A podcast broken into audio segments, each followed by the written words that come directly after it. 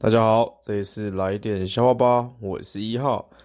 哎，有一天这个佐助就跟鸣人借钱啊啊，由于他要缓缓这个还钱的时间，然后就说哎啊，这个鸣人啊，真的是不好意思，这个呃这个借的钱可不可以再缓缓给你呢？然后鸣人听到就不爽啦，就哎干啥子给？然后佐助就说啊，明天给。